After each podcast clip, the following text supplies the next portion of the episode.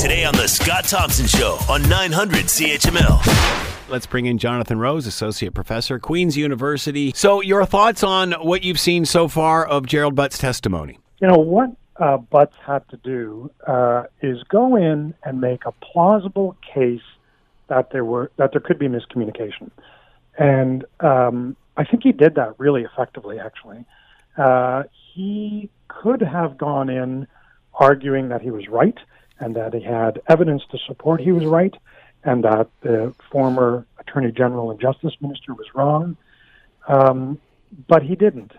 And I think the way he played his role in all this was really, frankly, deftly handled. Um, and we'll see what kind of uh, what kind of media coverage occurs as a result of it. But um, I thought he used his relationship with Jody Wilson Raybould to really great effect.